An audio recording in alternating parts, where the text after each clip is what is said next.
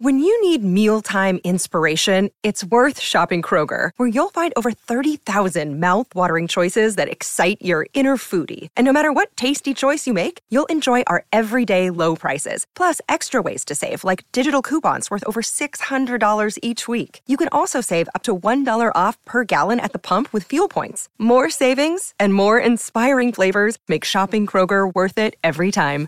Kroger, fresh for everyone. Fuel restrictions apply. Think you know the Brooks Ghost?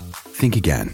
Introducing the all new, better than ever Ghost 16. Now with nitrogen infused cushioning for lightweight, supreme softness that feels good every step, every street, every single day.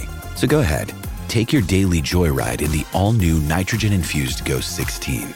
It'll turn your everyday miles into everyday endorphins. Let's run there. Head to brooksrunning.com to learn more.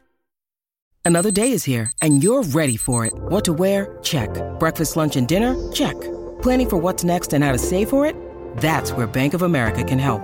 For your financial to dos, Bank of America has experts ready to help get you closer to your goals.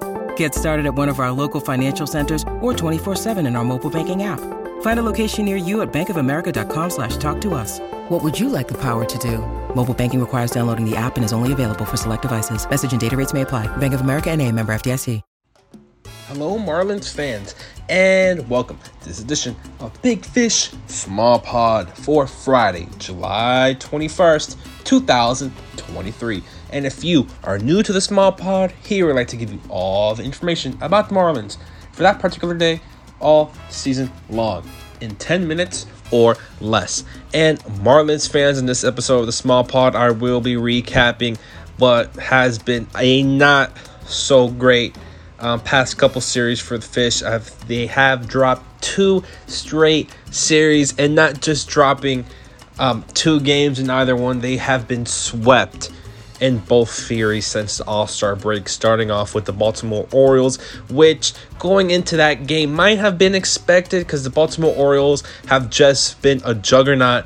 Um, this entire season, including as of late, just recently uh, trading for uh, Oakland A's pitcher Shintaro Fujinami, uh, which should help that bullpen with already guys like Yennier Cano and, and Felix Bautista. But the Marlins could not handle the Orioles and then had to go to St. Louis, a team that has been um, noted as sellers. This deadline looked to be sellers this deadline. Took three games from the Fish. Uh, this was not really expected. Uh, I don't believe a lot of people had it as their um, series prediction. The Marlins um, losing that series, and especially three games, getting swept was not ideal for the Fish at all. Um, it was really painful to watch those games. Just the way the Marlins performed, um, just really throughout. Starting off with Sandy giving up uh, four runs in the first. Swing, fly ball center. Myers on his horse, going back, track ball, it's gone! Three-run homer for Gorman. It's just a hanging changeup. That is not the pitch you want to throw to Gorman right there. It is close to impossible to try to make that up um, throughout the game. And the Marlins tried to, but it was just not enough. Um, Sandy finished six innings, eight hits, four earned runs, seven Ks, two walks. So he gave up um, those earned runs um, in the first and nothing um, in the other innings, which is we've seen a lot from Sandy. He might give up four runs in the third. Um, he'll give up three in the second, and then everything else is literally perfect zeros it, the case again, but the Marlins cannot do it. Uh, when you give up that many runs early in the game, you're playing from behind, you you, you, you falter. You, the Marlins not look like they wanted to be there.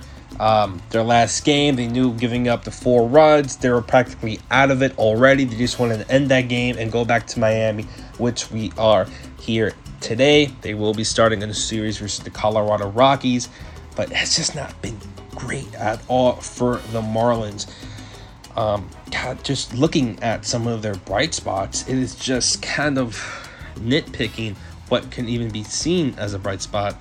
Um, you go some of the pitching. I would say one might be Eddie Cabrera, him coming back pitching five innings, one run, two hits, six strikeouts, and three walks. With two of those walks coming in the first inning and limiting to just one walk the rest of the way.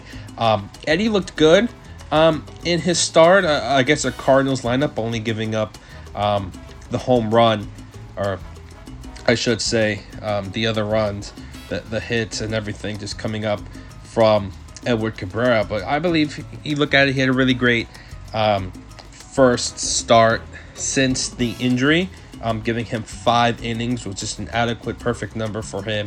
You don't want to go too much, especially against the St. Louis lineup, but they did see the pro game prior. Um, walks, again, three walks, about what you're going to get from Edward Cabrera along with the six strikeouts. So, relatively a pretty uh, decent start from Eddie Cabrera. Him coming back. The Marlins are going to need him desperately if they want to be buyers uh, this trade deadline. And talking about that trade deadline, let's move another bit to a kind of a different um, deadline, the deadline of signing draft picks, which I believe is a couple, at least a week away. Um, the Marlins did sign two draft picks and two of their top guys. The first round pick, Noble Meyer, agreed to a $4.5 million deal, according to Craig Mish. Significant underslot deal. Um, looking at that deal for the Marlins really benefits them in their attempt to sign um, Thomas White and uh, Travis Dietrich, um, who is committed to play at FIU, the, the high school arm, see if the Marlins can uh, can convince him to come play for them in the pros. And then with those, um, with that signing of Noble Meyer just way under slot, um, it saves the Marlins around $1 million, which again will go hopefully to Thomas White and Travis Dietrich trying to lure him. Um, but signing him under slot value like that is really great to see um, from the fish what they've done there. And another underslot value was Kemp Alderman. His slot value was around 1.83, and the Marlins signed him for 1.4. Again, savings around $400,000. So the Marlins would have 1.4 um, extra, you should say, um, dollars to spend on their um, on their signees, on their draft picks, including the ability to go five percent over the bonus pool. Um, they're going to need that to sign Travis Dietrich, um, the high school arm, and Thomas White, who I believe his um, slot value is around 2.3. He will probably ask for a million more. And if the Marlins want to sign him, which looks like they do, based off or really want to sign him, we'll go over the slot value, including what they've done there with the 1.4 million um, dollars saved. Looks like that will need to be going to Thomas White, or at least one million dollars of that to be able to grab that prep arm. Um, but going back to the Marlins starting a three game uh, set versus the Rockies, I will be at the stadium along with Kevin talking all things during the game about the Rockies, about the Marlins, recapping it for you, covering it live on Twitter. But if it's just not been great for the Marlins, um, you can all just, just just hope that the Marlins try to, to get back in this. Hopefully, sweep the Rockies, which they will need. They will have to sweep the Rockies. If not take two games, you have to take two no matter what, because after that, um, it, it's it's gonna be a little bit difficult um, for the Fish, including you go to Tuesday, Wednesday, uh, two game set against the Tampa Bay Rays. We know how the Marlins have been against the Rays. It has not been pretty. Going to Tampa against again, one of the better teams in baseball, if not the best team in the AL, alongside the Baltimore Orioles. You saw how the Marlins failed against the Orioles. Now you're going to play at Tampa. It's it's going to be a little difficult um, for the Marlins to try to do that, but we'll do that um, once those games uh, do come closer. But just overall, uh, coming out of the All Star break, it has been, I believe, a little worrying. You should, I could say, just it's just worrying in terms of the Marlins are, are kind of just they, they banked their wins in the first half. They got the wins that they needed to against teams that they should have beaten. Teams like the A's, um, like, like the Cardinals in that July 4th series. Um, teams like that um, had should have beaten. And then when you come back this All Star break after this break, the schedule is tremendously difficult um, for the Marlins. You have teams like the Yankees, you have the Astros, you have the Philadelphia Phillies at the trade deadline. It's a four game set starting before the trade line, trade deadline and finishing after. That one is going to be very interesting to see how the Marlins try that as they do play a game 31st, the first, the second, the third to see how the Marlins try to do there. Uh, but it's just very difficult.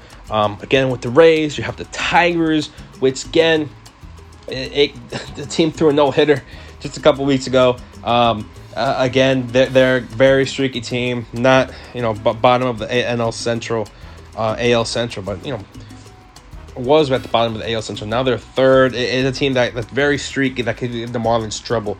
And then again, the Rangers, arguably the best team in baseball, easily the best offense in baseball, or at least the AL, to go alongside the Atlanta Braves. Um, at Cincinnati, one of the youngest teams in baseball, electric team, Elly De La Cruz, Yankees, Astros, Dodgers, Padres. Ouch. Ouch. Marlins are going to have to have to be at least 500 if if if they think if they want to get to the playoffs. They have to get at least 500. But coming up to the trade deadline again, um, the Rockies, the Tigers, it's going to be, and then the Rays and with the Phillies. But the Marlins are going to have to to to cook something up. Um, the Marlins need a trade. They need to be buyers. They need to salvage um, a series versus the Rockies, and they need to take at least one against the Tampa Bay Rays if they want to see themselves as buyers. Because as of right now, obviously, they want to be buyers, but the way they're playing, it's it's going to be very difficult. They're teetering on the line. It, it's a good thing that they banked some of their wins early on in the season because right now they need it, and they needed it badly. In, in my opinion, I believe the Marlins are going to take that series and there will be some new players coming in at the deadline because I have hope for this team. Um, hopefully, you know, guys like Sandy could bounce back. Luis Arraez has kind of had a rocky start um, to the All Star break, but you just turn things around. You just got to have one good series, one strong series to turn everything on its head, and this is what's to be. It's to be the Rocky series. Hopefully, you want to turn everything around because this team needs to be a buyer. Miami needs a playoff Marlins team. Thank you. And as always, this has been this Big Fish Small Pod. Go fish.